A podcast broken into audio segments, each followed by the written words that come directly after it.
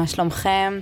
היום אנחנו נארח את אה, גיל רושינק, מנכ"ל אלקטרה נדל"ן, למי שלא מכיר, מכירה, אה, זו חברה ציבורית, אחת מהגדולות אה, בענף הנדל"ן גם בשוק האמריקאי. היי גיל. אהלן, מעניינים. מה שלומך? בסדר, טוב לראות אתכם. גם אותך, תודה שבאת. מזל שהשמיים סגורים, אז אנחנו זוכות לראות אותך גם פה. זכינו מלהפקר, כן. אני מניחה שאתה כבר טס לנו בקרוב, אז לפני זה ניקח אותך לשיחה. Uh, תספר קצת uh, אולי על אלקטרה נדל"ן, על איפה אתם פועלים, מה אתם עושים. אלקטרה נדל"ן היא חברה ציבורית שנסחרת בתל אביב, במדד תל אביב 125, אחת מ-125 החברות הגדולות בבורסה. חברה עוסקת ב... בעיקר כחברה שמנהלת קרנות השקעה. עבור משקיעים, גם מוסדיים וגם פרטיים, אה, תחת פעילויות שונות וכובעים שונים. אה, הבסיס שלנו הוא שוק הדיור להשכרה בארצות הברית, שם אנחנו פועלים גם בתחום ה multi family, מה שנקרא מקבצי דיור, וגם ה single family, שזה וילות פרטיות, נדבר על זה אם תרצו. אה, ולאחרונה גם הודענו שנכנסנו לשוק המלונאות בארצות הברית מתוך הזדמנות שראינו. כאשר החברה היא חברה לוקאלית אמריקאית, וזה חשוב להגיד את זה, על אף שהחברה נסחרת בבורסה, אה, מרבית העובדים של החברה, בערך 95% מהם יושבים בארצות הברית, הם אזרחי ארצות הברית, יש לחברה 700 עובדים, וואו. עשרה יושבים בארץ והיתרה יושבים בארצות הברית, אה, ויש לזה חשיבות עליונה מתוך התפיסה שנדל"ן it's a local business, נדל"ן זה עסק מקומי. אה, אי אפשר לעשות נדל"ן בחו"ל מתל אביב, אה, וחייבים אה, לדעת ולהכיר את פינת הרחוב, ובשביל זה צריך כמובן להיות הבעלים של החברה שפועלת שמה. היום אלקטרה נדל"ן מתרכזת רק בארצות הברית, שאני התחלתי לעבוד בחברה ב-2006, לפני 15 שנה. כאנליסט אז החברה הייתה פזורה בכל העולם, גם באירופה, גם אה, אפילו עד הודו החברה הגיעה. אה, אבל כחלק מההתכנסות והחידוד של העיפרון, אה, התמקדנו בארצות הברית, זיהינו את המדינה כמדינת יעד נכונה כלכלית להשקעות, והיום למעשה אנחנו אומנם נסחרים בבורסה בתל אביב, אבל כל הפעילות שלנו, כמעט כולה, היא אמריקאית. אה, אני חושבת שהרבה מקהל המאזינים, המאזינים שלנו וישראלים בכלל, אנחנו גם רואות את זה המון אצלנו בקהילה אה, ומתעסקות בזה בכל הנושא באמת של אה, השקעות מעבר לים. אנחנו רואות את זה בכל מיני סיגמנטים, אני כן חושבת שבעיקר בתחום המגורים, אבל לא רק, אבל כן רואות את זה גם המון נשים שעושות את זה באופן פרטי, ונשים כמובן שעושות את זה באמצעות, בדרכים אחרות, אם זה באמצעות חברות. אה, שפועלות בארץ או בחו"ל, מה אתה חושב על באמת השקעות של אה, אה, ישראלים בחו"ל? טוב, זו שאלה שנראית, נשמעת פשוטה, ככה גם לפעמים שאני רואה את הפרסומות בעיתון. ככה זה הפודקאסט שלנו, זה נשמע פשוט, אבל לפעמים את השאלות קשות. כן, כי זה כמו שאני רואה לפעמים בפרסומים בעיתון, איזושהי חברה שעוסקת בתיווך כזה או אחר ומספרת בואו תקנו דירה פה ובואו תקנו דירה שם, או בניין משרדים באיזושהי מדינה, אז, אז אני, אני אגיד כמה דברים. אחד, אני אגיד שאנחנו ישראלים. והמדינה שלנו היא היעד אה, השקעות הראשי שלנו. אלא שמדינת ישראל היא מדינה קטנה, אה, קטנה בגודלה ובשטחה לדעתי פחות מדאלאס. אה, ומשכך הרבה אנשים אומרים אוקיי, אני אולי אעשה קצת אה, השקעות מעבר לים כי המדינה היא קטנה. וגם אולי אה, אה, נתקלים בכל מיני חסמים כמו הון עצמי נמוך או דיר שמחזיקים כבר דירה ראשונה בארץ ושיקולי מיסוי ובאמת מחפשים אלטרנטיבות נוספות. נכון מאוד. עכשיו פה בנקודה הזאת אני אגיד ולא צריך להיות עורך דין בשביל להבין את זה. למרות שכולנו פה בפודקאסט עורכי דין בעבודתנו, עוד מעט נדבר גם על זה. נכון. אבל אבל האמת היא שבאמת. התפיסת עולם, ופה זו נקודה שהיא קריטית, יציאה מחוץ לגבולות המדינה שבה אתה חי, במקרה שלנו אנחנו חיים בישראל, אה, היא דבר שאסור לעשות אותו לדעתי, בתפיסת העולם שלי, אלא אם כן אתה באמת שחקן נדל"ן, שזה התפקיד מקצוע שלך, לעשות אותו לבד. ויש לזה הרבה מאוד שיקולים. השיקול הראשון שאנשים אה, מתעלמים ממנו או מגלים אותו בדיעבד הוא קודם כל השיקול המיסויי. אנחנו תושבי ישראל ועל כן על פי פקודת מס הכנסה ממוסים בהכנסות שלנו במדינת נכון. ישראל. מספיק שתשקיעו במדינה שאין אמנת מס בין כן. המדינה לבין המדינה שהשקעתם בה ואתם תשלמו דאבל טקסיישן. נכון. אה, השקעה במדינות אה, אה, ה-OECD או ארה"ב וקנדה ישנם אמנות מס שהרשויות המיסים אומרות כך שאפשר לקזז את המס שמשולם שם. אני מזכיר שבמקרקעין, דרך אגב זה כמעט בכל העולם, המיסוי משולם במקום שבו המקרקעין נמצא. אני כן אגיד ואומר משהו חשוב, שיש מדינות שבהן ישנת חובת דיווח גם במדינה עצמה. כלומר, כל מי שיקנה דירה בארצות הברית, גם אם הוא אזרח ישראלי, וגם אם הוא קנה את זה ב- באזרחות הישראלית שלו, הוא לא קנה אותה באיזה חברת LLC אמריקאית, מחויב לדווח לאמריקאים אחת לשנה על ההשקעות שלה בארצות הברית. ואחר כך, שהוא ישלם את המס בארצות הברית, הוא יביא את זה לכאן לארץ ויגיד לרשויות המס בארץ, תראו, שילמתי. כן. ואני כבר אומר לכם שגם רשויות המס בארץ יכולות להגיד לו, שמענו, הכל אוקיי, בסדר, אבל בואו נבדוק אם באמת זה גובה המס, כי... וזה אנחנו טובים בגביית מס. כן, לא, כי יש, כי באמת יש גם הפרשים. אה, בגרמניה המס הוא אה, אה, כ-15% מס ובארץ המס הוא 23%. אז על הדלתא המדינה פה יכולה לדרוש את הפער. גם ארה"ב תמיד זה היה שהיה להם מס גבוה, אבל טראמפ הוריד את המיסוי האמריקאי ל-21%, אז פתאום נוצר פער הפוך. השיקול הראשון הוא שיקולי מיסוי, ואני חושב שבנקודה הזאתי אי אפשר, צריך להבין שאתם עושים עסקה שהיא עסקת מקרקעין בחו"ל, הדיווחים והתשלומים הם על המקרקעין בחו"ל, ואני אומר את זה כמעט ברוב המדינות בעולם. ולכן זה משהו שצריך לקחת אותו בחשבון שבאים להשקיע במדינה. הדבר השני שצריך להשקיע, לחשוב עליו כשנכנסים למדינה בחו"ל זה הרגולציה. ופה בנקודה הזאת אני שם את התמרור ומרים את הדגל הכי אדום שיכול להיות. אנשים אני שומע הולכים ומשקיעים בברלין ובדיזלדוף ובמקומות שנשמעים לנו קצת אקזוטיים. אז בואו נשים רגע שנייה פתח סוגריים, ברלין היא אחת המדינות העניות באירופה, עם שיעור אבטלה מהגבוהים באירופה, אה, שממומנת על ידי מדינות אחרות בגרמניה דרך אגב, אה, ובגלל שהיא הצליחה למתק את עצמה יפה עם המסיבות וחיי הלילה, אז לנו כמי שמגיע מבחוץ אומר וואו איזה עיר מגניבה, אבל בסוציו-אקונומי של העיר האוכלוסייה היא לא אוכלוסייה חזקה, רוב האוכלוסייה שם, ו, ולכן חשוב להבין שגם הרגולציה היא בהתאם, כלומר כמעט רוב הדיור בגרמניה ברוב מדינות גרמניה הוא דיור שמכונה דיור בר השגה, מה שנקרא דמי מפתח שאנחנו מכירים פה בארץ. עכשיו אם הייתי אומר למישהו בוא תקנה איתי פה בדרום תל אביב דירה שיש לה חוזה דמי מפתח, הוא כנראה היה אומר לי תעזוב אותי מה אני עכשיו צריך, יש איזה מישהו משלם לי 100 שקל לחודש ואני גם לא יכול להעלות לו שכר דירה ואני גם לא יכול להוציא אותו מהדירה. נכון. חבר'ה זה ברלין. נכון. זאת אומרת ואנשים רצים וקונים דירות בברלין. בברלין נתקלנו בלא מעט אה, סיפורים אצלנו אה, אז... בקהילה, כן, שנשים אה, שהשקיעו ולא הבינו עד הסוף את ההשלכות. עכשיו זה מתייחס לעוד לעיר שעוד אני מכנה אותה כן, עיר נורמטיבית במדינה ו... נכון. נורמטיבית אבל אני גם שומע על אנשים שהולכים ומשקיעים במדינות מתפתחות. גיאורגיה. עכשיו, נגיד לדוגמה, כן, אני, אני לא בא לקלקל לאף אחד שמשווק פרויקטים בחו"ל, אבל אנחנו חשוב... אנחנו לא מקלקלים, אנחנו מנגישים ידע כן, פה, וזה... כן.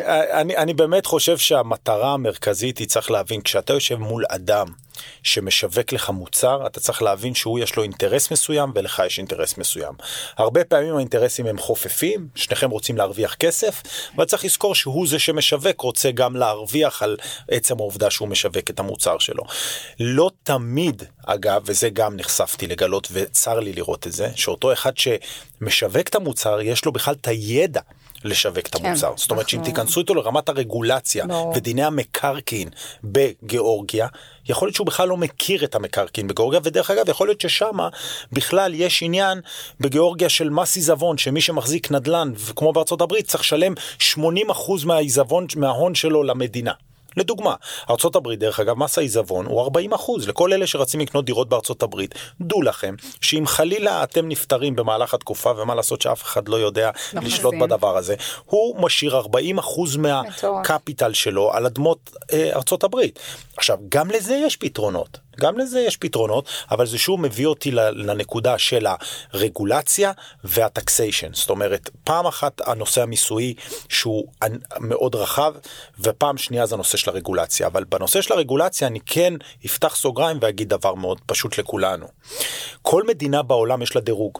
בסדר? העולם קבע דירוג לכל מדינה. אגב, למי שלא יודע, שלא יחשבו שאם הם רואים חברה שנסחרת פה בבורסה שהיא מדורגת double A או אפילו triple A, שלא יתבלבלו, זה ביחס למדינה שלה. זאת אומרת, המדינה עצמה מקבלת דירוג, בוא נגיד ואני מדורג A, בסדר? כמדינה, זה אומר שהחברה הכי חזקה כמו חברות ממשלתיות כמו חברת חשמל, במדינה עצמה היא תהיה triple A, כן. אבל בעולם, בעולם היא תהיה A, כי היא לא יכולה להיות יותר גבוה ממה שהמדינה עצמה. הכלל אצבע צריך להיות כזה שאם החלטת להשקיע במדינה מסוימת בחו"ל, עדיף לך שתשקיע במדינה triple A. מדינה שהיא מפותחת, שכבר עברה את התהליך, כמו גרמניה, כמו אנגליה, כמו הולנד, אה, אה, כמו ארצות הברית, כמו קנדה, אלה מדינות מפותחות. ברגע שאתה הולך למדינות כמו הונגריה ורומניה וגיאורגיה ופורטוגל, מדינות שהן קצת מה שאנחנו מכנים אותן מדינות מתפתחות, מתפתחות, או עדיין לא קיבלו את דירוג האשראי המלא. אלה מדינות שאתה צריך לדעת שלא סתם הן מדינות מתפתחות. אגב, יש שיאמרו ששם ההזדמנויות. רק תזכרו שמדינת ישראל היא מדינה מתפתחת. מתפתחת, בסדר? כן. אה, מדינות מתפתחות יש להם שני מאפיינים. המאפיין הראשון, צר לי להגיד אותו, הוא מאפיינים שלפעמים ממשל שהוא מושחת, בסדר? זאת אומרת, אה, אה, כי כהדר, אומרים, יש האומרים שהדרך להתפתח היא, היא מה שנקרא לגנוב סוסים אולי, אבל בוא, בוא נשים את זה בצד ונגיד שדווקא בכל המשטרים, תפיסת העולם שלנו שכל המשטרים הם ישרים. אם כי ראינו עכשיו הרבה פעמים השתלטויות של צבאות על ממשל. בסדר? אז סביר להניח שזה לא היה קורה במדינות כמו הברית, למרות שראינו את הפריצה לקפיטול, אבל... זה היה גבולי, זה הייתה שנה שהכל קרה. כן, אבל זה קורונה, בדיוק, אבל זה קורונה וקורונה נגיד שזה בסדר, אבל אם אנחנו נסתכל רגע שנייה בזום אאוט כמשקיע, ובסוף כל אחד מאיתנו יש לו את ההון שלו, והסיבה שגם יש את השיח בינינו וגם הפרויקט המדהים הזה שאתם עושים לנשות הקהילה שלכם, הוא להנגיש להם מידע לאור העובדה שלאנשים יש את ההון שלהם ואת הקפיטל, אומרים, יש משפט תמיד אומר אם ההון שלי לא יעבוד אז אני אצטרך לעבוד. נכון. אני אומר תמשיך לעבוד גם אתה אבל כן. שגם ההון שלך יעבוד. אבל הכאב לב הכי גדול זה שעל הון שצברנו נכון. ועבדנו עבורו בגלל טעות השקעתית ובגלל חוסר ידע והבנה אנחנו נשקיע אותו ואחר כך נסתבך ואני אומר לכם שהמון פעמים פונים אליי אנשים ואומרים לי תראה השקעתי פה בוא תראה מה קרה הסתבכתי תכף נגיע ונבין מה הוא היה יכול לעשות אולי אחרת אבל אם הוא היה מבין את המילה הראשונה שזה טקס, שזה מיסים, והיה עושה לעצמו מבנה מס יותר נכון לעניין הזה. אני, הציעו לי פעם אחת להיכנס לאיזה השקעה. ובגלל שלא היה ב structure עצמו, הם רצו לעשות structure זול. וה structure הזול הזה פגע לאנשים שנכנסים עם חברה בעם. ולא עם אדם פרטי, משום כשאתה נכנס להשקעה בארצות הברית עם חברה בעם, יש מה שנקרא מס סניף בארצות הברית של 12.5 אחוז, across the board, על זה שחברה זרה משקיעה בארצות הברית. חשוב מאוד עם מי אתה הולך. הלו, אני לא מכיר יותר מדי אנשים שיש להם את היכולת לטוס מעכשיו, מפה למיאמי, לקנות דירה במיאמי, בסדר? להכיר את החקיקה במיאמי, בסדר? סתם אתן לכם שם השוואה, אתם צריכים על פי החקיקה שמה לשים את ה-appliances, מה שנקרא את מוצרי החשמל, בתוך הדירה, ואם הדייר מתקלקל, אתם צריכים לתקן, אלא שמשך הזמן שאתה יכול לתקן הוא מוגבל בזמן על פי העירייה הספציפית שבה אתה נמצא, ואם אתה לא תתקן בזמן, אתה תחטוף קנס. זאת אומרת, אין פה חוכמות, החוק הגנת הצרכן שמה הוא מאוד מאוד חזק, והיוניון, אותם איגודים שיש, יש שם איגודי עובדים מאוד מאוד חזק. עכשיו אתה חושב שאם יש לך נזילה אתה תוכל להקפיץ אינסטלטור בשעה כזו וכזו, שכח מזה, יש שם איגוד, שהאיגוד הזה קובע שהם עובדים מהשעה הזאת והזאת. ואגב אני אגלה לכם סוד, אתם תקחו אינסטלטור שהוא מחוץ לאיגוד ויגלו את זה, זה יהיה הסוף שלכם. זאת אומרת, ו- ודרך אגב זה דווקא טוב כי זה מראה חברה שהיא שומרת על עצמה ודואגת לעצמה כמו שפה יש את הסתדרות העובדים שם גם אבל שם זה ממש רחב וחזק שם מאוד. שם זה באמת כן. ולא יודע אני לא מכיר פה את ההסתדרות כל כך אבל אבל אני כן יכול להגיד אני כן יכול להגיד שאם אנחנו מסתכלים על מי השחקן שנלך איתו אז אני כן אבאס קצת ואומר שהשחקנים ב-level הגבוה גבוה מאוד. לא אלה שחקנים נגישים. שהם לא שהם לא נגישים נגישים, בדרך כלל, אוקיי. משום שהם בדרך כלל יציעו לך להיכנס לתוך איזושהי שותפות, כניסה מאוד והשותפות גבוה. זה כבר נייר ערך, זה לא נדל"ן כמקרקעין, כי קונים את זה דרך שותפויות. דרך אגב, כל השקעה בחו"ל בדרך כלל תעשה דרך איזשהו SPV, דרך איזושהי אישות. אישות. אם אני אציע למי מכם להיכנס איתי ולקנות דירה שהיא לא ישירות רכישה, אלא דרך חברת SPV, חברה, כן. זה כבר אה, הצעת מניות, הצעת נכון. ניית ערך כהגדרתו בחוק, וזה כבר הצעה לציבור. נמצאים, שדרך כן. אגב, אני ראיתי הרבה אנשים שבאים ומציעים הזמן, פה ולא כן. יודעים שהם מציעים. נכון. זאת אומרת, הם לא יודעים שהם עוברים עבירה פלילית. הם עוברים המון. למספר נמצאים המותר בגלל זה. נכון. וזה זה אני רק מזכיר, זו עבירה פלילית, אה, ולא כדאי להיכנס לשם. טוב, אז אמרנו מלא להבים, אה, כן. רגולציה ומס ולמה לא, אבל בכל זאת יש אה, אצלנו בקהילה לא מעט נשים עם הון באמת נמוך, חלקן כבר ביצעו השקעות בארץ אה, ומבחינה מיסויית אה, רוצות לצאת החוצה, לא עוסקות בזה ביום יום, אז איך הן בכל זאת אוקיי, מצליחות אז- אה, לייצר אז איך איזושהי- בכל זאת אפשר גם לייצר? אה, מילה על הזדמנויות שאחרי קורונה שאתה... אם כבר, אם כבר. אז תכף נדבר באמת על ההזדמנויות אחרי הקולנוע ואני אגיד כזה דבר קודם כל חברים תבינו שהשוק הבינלאומי הוא הנגישות שלו לנדל"ן קמה ונולדה על הרעיון שהאמריקאים המציאו שנקרא ריט. אוקיי? ריט בעצם בא הממשל האמריקאי ואמר איך אני מנגיש לגברת כהן מטקסס או מה שנקרא גברת כהן מחדרה או. גברת מילר מטקסס איך אני מנגיש לה נדל"ן. היא רוצה להשקיע במלונות והיא רוצה להשקיע במלונות בקנדה או בארצות הברית או בשוויץ או באנגליה. זה נכון שמדובר בנייר ערך, זה נכון שמדובר בהשקעה בבורסה, אבל אני רוצה לומר על זה שני דברים. אחד, ריט כריט, כאשר קוראים את התשקיף שלה, רשום שמה שהם מחויבים לחלק כמעט את כל הרווחים, כל הרווחים, שלהם כן. כדיבידנד שוטף, שזה יתרון גדול כי אתה מוציא את הריסק שלך תוך כדי תנועה. אני רק רוצה להזכיר פה לכולם שהשקעת נדל"ן היא לא השקעה נזילה. נכון. למכור דירה, גם אם תלחץ על הכפתור, במיוחד לא, כשאתה לא בשוק המקומי שלך ויותר אה, בדיוק. דורש ממך. נכון. ואם תיקח גם את חן שתייצג אותך, אתה תקבל כזה ספר של, ספר כזה של אה, אה, מה שנקרא חוזה כזה, והיא באה מבית יוצר טוב כזה, משרד עורכי דין טוב, כן. שלימד אותה להכין למרות שאמיר חן ספרים. ידוע בהיותו deal maker, זה נכון. לא יפה שאנחנו מכפישים פה את שמו, אבל כן, שגיא לימד אותי לכתוב בהחלט חוזים ארוכים שמגנים על הצד אז, שאנחנו... אז אבל הדברים האלה בסוף להעביר את הדירה בטאבו ולהגיש את התיק ולעשות את ההסכם אתה יכול למצוא אצלך שלושה חודשים מהרגע שלחצת על הכפתור. עכשיו גם תמיד שמים לך כסף בנאמנות עד שתביא אישורי מיסים זה יכול להגיע לכדי 20% או 10% מהתמורה שזה כסף שבנית עליו.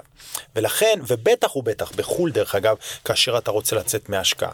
אז שתי השיטות להשקיע היום המומלצות על ידי הן דווקא לא השקעות ישירות. ההשקעה יש אחת היא שכירה והשנייה היא לא שכירה. ההשקעה השכירה זה ריטים.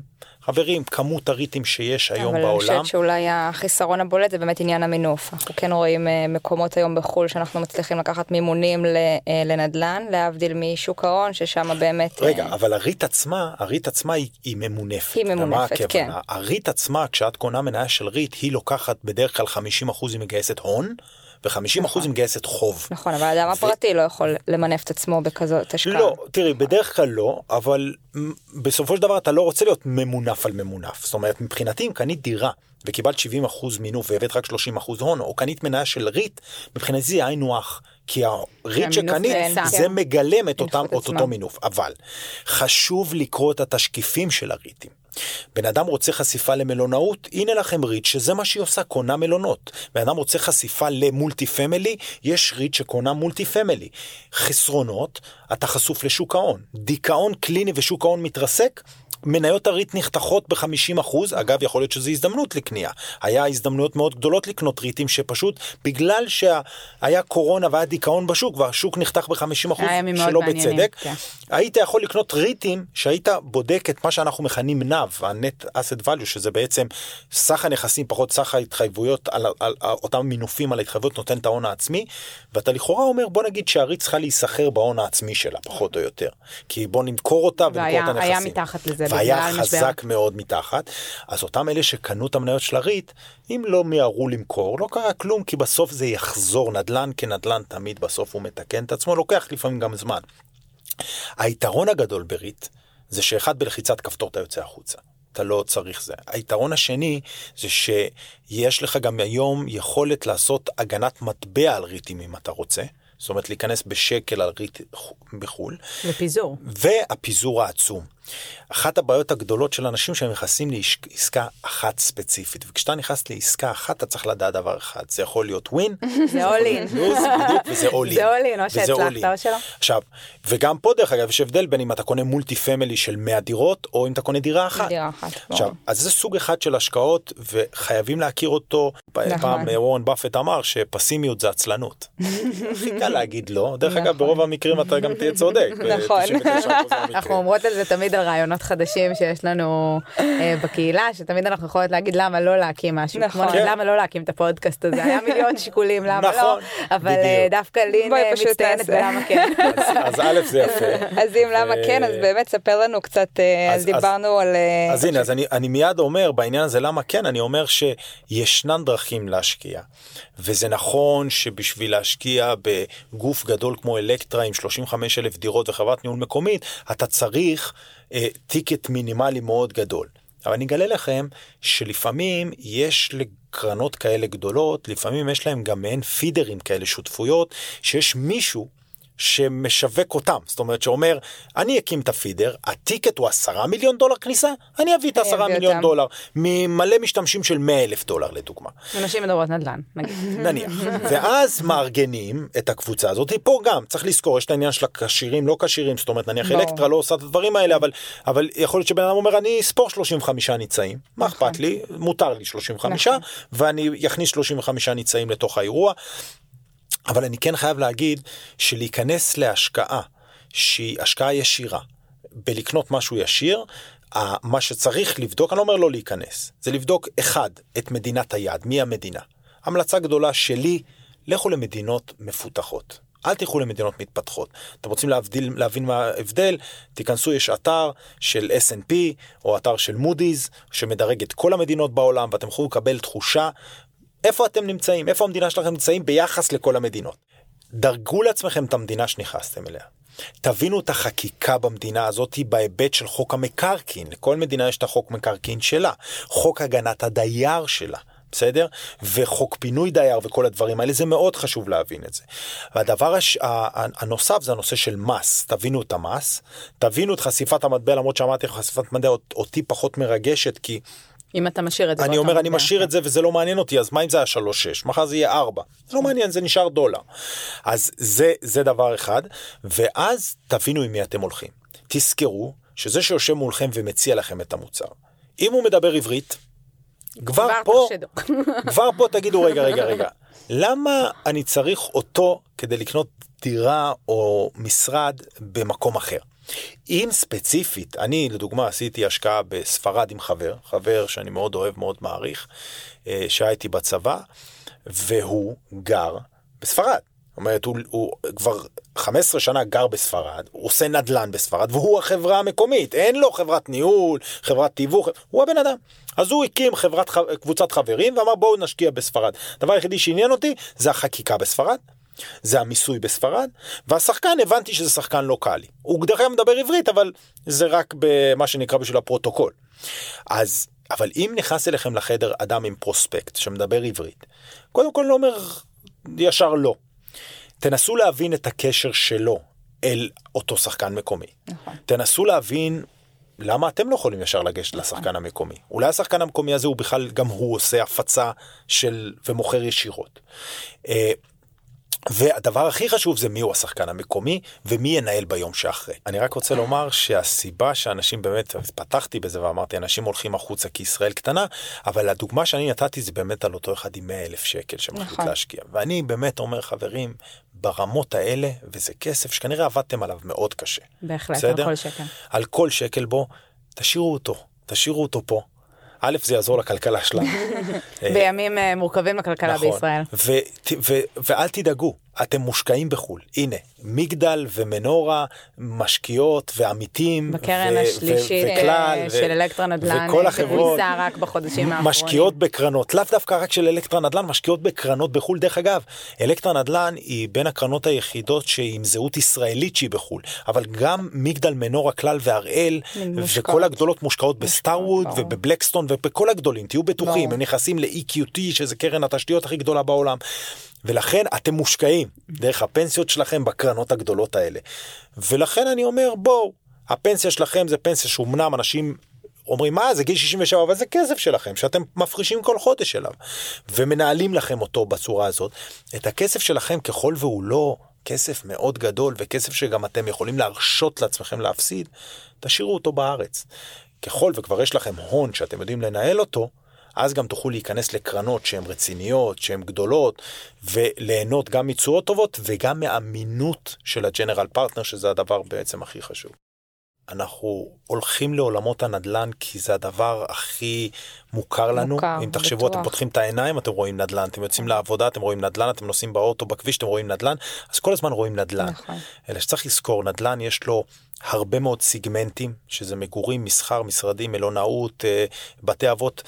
תעשייה, לוגיסטיקה, יש הרבה מאוד סיגמנטים, צריך לבחור סיגמנט אחד ולהתמקד בו לפעמים, או אולי שניים, once החלטתם להשקיע בנדל"ן, רק תזכרו. אין שקיפות בנדל"ן כמו שיש במניות, אין סחירות בנדל"ן כמו שיש במניות, זה לא לוחץ על כפתור ומחר אני אמכור את הבית אה, או את המשרד שלי. ויש הרבה מאוד חקיקה, רגולציה ומיסוי שקשורות בעולמות הנדל"ן שאתם צריכים להכיר במדינת היעד. אני כן רוצה להגיד שעל אף כל הלאווים, אני מאוד אוהב להשקיע ומאוד מעודד אנשים להשקיע, רק אומר, זה כסף שעבדתם עליו כל כך קשה, תעשו את כל הבדיקות לפני ששמתם אותו, וגם אם זה אומר ששילמתם ליועץ שייעץ לכם מה לעשות. זה בסוף, אני תמיד אומר למישהו, אתה מהנדס באינטל, אינטל מוכנה לשלם לך כסף כל חודש על זה שאתה מהנדס ואתה יודע לייצר לאינטל כסף. אז למה אתה לא מוכן לשלם כסף למישהו שמה שהוא עושה הוא קם בבוקר כדי לסחור במניות? זה מה שהוא עושה. אז הוא אומר, לא, אני אסחור בעצמי במניות, אבל זה לא התפקיד שלך, אתה עובד באינטל ואתה מקבל כסף על זה. תן למישהו אחר, תשלם לו שכר חודשי כדי שהוא יעשה לך את זה.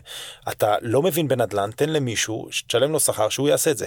שפה אני אומר, החלטתם לתת למישהו כסף לעשות לכם נדל"ן, תבחרו את השחקן הנכון לעשות את זה. מעולה, אז הטיפ שלי ואיתו לדעתי נסכם. זה שאתם לא צריכים לבחור לבד, אתן תמיד יכולות uh, להתייעץ עם 20 אלף נשים uh, בקהילה שלנו. אני תמיד אוהבת uh, לצלצל, וגיל יעיד את זה מקרוב, בכל עסקה שלי. לכל האנשים שאני מכירה בתחום, שמבינים יותר ממני, שהם אובייקטיביים, בחרתם ללכת מעבר לים, תרימו טלפון למישהו שגר שם, אם אתם מכירים, או תבקשו מחברים, דברו עם משקיעים קודמים של אותו משקיע, תראו, עם, uh, תראו את החוויה שלהם, ואל תשכחו לעשות גוגל. סתם, uh, תחפשו בכל מקום. Uh, זהו, היה כיף היום. היום, היה לין. כיף מאוד. יש לנו בחוץ אה, סערה גדולה לחזור אליה. בדרך כלל פה היה עלינו ברד, אבל באנו פה להקלטה, למקום החמים הזה. היה לי מאוד מעניין. המון המון תודה, גיל. המון תודה, גיל. תודה לכל מי שהאזינה והאזין. נתראה בפרק הבא. ביי.